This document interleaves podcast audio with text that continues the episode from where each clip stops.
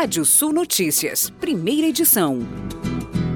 Segundo o canal BBC News, o Brasil teve 93% das verbas em estudos de mitigação e adaptação às mudanças climáticas foram cortadas nos últimos quatro anos. Dados do Sistema Integrado de Orçamento do Governo Federal Brasileiro mostraram que entre 2019 e outubro de 2021 foram investidos apenas 2,1 milhões de reais em projetos que buscam se ajustar às alterações climáticas causadas por gases poluentes. Por outro lado, olhando o cenário, entre os anos de 2016, 2017 e 2018, esses estudos tiveram um orçamento total de 31,1 milhões de reais. E o Brasil deu mais um passo em relação à implantação do 5G.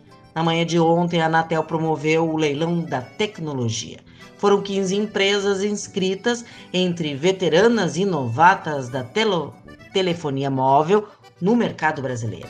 O novo padrão de conectividade móvel permitirá uma conexão de internet de alta velocidade no país que vai impulsionar o desenvolvimento de tecnologia como internet das coisas e veículos autônomos, por exemplo, além de impactar diretamente na evolução do agronegócio.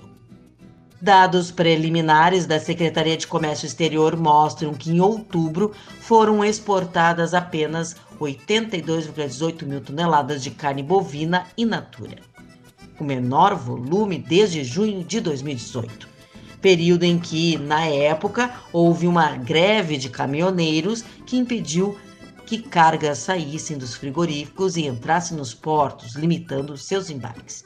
De acordo com o CPEA, isso se deve à manutenção da sustentação dos envios de carne bovina brasileira à China, que ainda mantém o maior destino internacional da proteína brasileira. Em setembro, foram exportadas cerca de 180 mil toneladas de carne bovina do Brasil.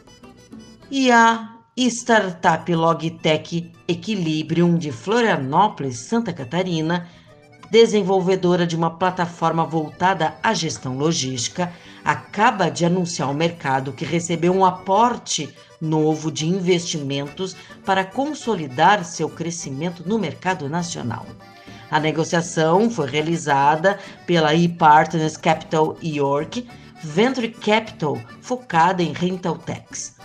Com o acordo, a Venture adquiriu parte minoritária da empresa, que continua sob comando dos seus fundadores. A Equilíbrio passa agora a contar com a presença ativa dos especialistas do grupo no board, além de desenvolver um trabalho recorrente chamado de BOST em busca de abrir e alavancar oportunidades de negócios para startup. A parceria já mostra uma curva de crescimento acelerada, potencializada pela abertura de portas comerciais e a apresentação de parcerias estratégicas promissoras para a operação. Dessa forma, a expectativa é que a Equilibrium cresça sete vezes em receita anual nos próximos dois anos, 2022 e 2023. E em 2020 o aumento foi de 500%. Em audiência pública da Comissão de Agricultura e Reforma Agrária, o CRA, os senadores defenderam o Plano Nacional de Fertilizantes, de acordo com o portal Global Fert. Mais especificamente, foram defendidas a necessidade de diminuir a dependência externa de insumos agrícolas e a ampliação da competitividade do agronegócio brasileiro. De acordo com o portal, o Brasil é um dos maiores exportadores mundiais de produtos agrícolas. No entanto, precisa importar cerca de 80% dos fertilizantes que usa na produção de grãos, segundo o governo federal. O presidente do CRA, o senador Assir Gurgargs, disse que a comissão reunirá todos os esforços para ajudar o país a destravar e atravessar o momento delicado da falta de fertilizantes e alcançar a autossuficiência no setor. A cana-de-açúcar é uma das principais culturas do agronegócio brasileiro. Na safra 2021, que durou de abril do ano passado a março deste ano, o Brasil colheu mais de 654 milhões de toneladas da planta, segundo a Conab. De origem asiática, a cana chegou ao país no século XVI, trazida pelos portugueses, e seu cultivo era inicialmente voltado exclusivamente para a produção de açúcar. De lá para cá, de matéria-prima para a produção do adoçante, a cana passou a ter um aproveitamento recorde no setor sucro energético, de praticamente 100%. Apenas algumas partículas residuais e impurezas do campo, como a terra, ficam de fora do processo. Hoje, a cana-de-açúcar é protagonista de diversos produtos essenciais no dia a dia da população contribuindo inclusive para a mitigação dos gases de efeito estufa por adicionar um combustível renovável e de menor emissão de poluentes à matriz energética brasileira. E a Forbes Brasil elegeu em outubro as 100 mulheres mais poderosas do agro. Elas atuam em produção de alimentos, pesquisa, empresas, consultorias, instituições financeiras, política, entidades e como influenciadoras digitais. Entre elas está a pesquisadora da Embrapa Soja, Marianja Hungria. O trabalho dela é baseado no desenvolvimento de inoculantes à base de bactérias que substituem os fertilizantes hidrogenados e possibilitam que uma agricultura mais sustentável seja possível. Mariângela enfatiza que essa troca possibilita uma economia de cerca de 200 bilhões de dólares todos os anos na cultura da soja.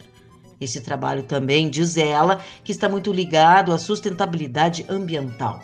Utilizando-se menos fertilizantes químicos, se diminui a poluição dos rios, lagos e reservatórios de água. No caso da soja, é possível deixar de emitir mais de 200 milhões de toneladas de CO2 equivalentes para a atmosfera. São gases de efeito estufa que têm efeito bastante pernicioso para todo o globo. E agora, giro de notícias em um minuto. Chuva reduz escassez hidrelétricas, mas ações vão continuar, diz ministro Bento Albuquerque. Apesar de participação tímida, Ministro das Relações Exteriores fala em avanços do Brasil pós-cúpula do G20.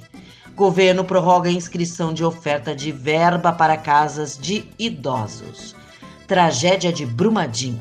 Fundação Getúlio Vargas assume programa de transferência de renda. O montante que cabe ao programa foi fixado em 4,4 bilhões de reais. Seu objetivo é substituir o pagamento do auxílio emergencial mensal pago às vítimas desde a tragédia.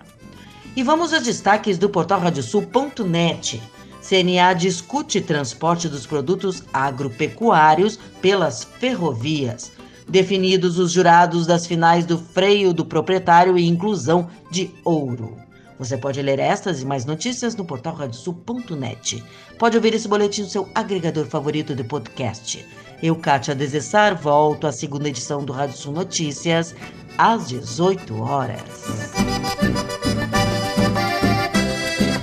Previsão do tempo. Olá, ouvintes da Radiosul.net. Sexta-feira com tempo aberto ainda no leste e no norte. Tem mais áreas com nebulosidade e chuva isolada na fronteira com Uruguai e fronteira oeste.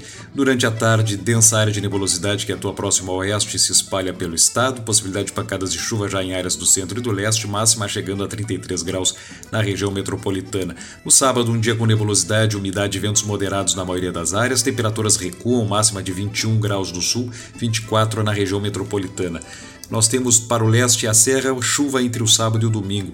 Temperaturas voltam a subir no domingo, no oeste na campanha o sol já aparece, o tempo aberto em grande parte das áreas do estado no final do dia. Temperaturas entre 17 e 29 graus em Porto Alegre, 13 e 27 em Santana do Livramento, 16 e 29 em Santa Maria, mínima 17, máxima 25 em Pelotas, entre 14 e 26 em Caxias do Sul e entre 18 e 25 em Capão da Canoa.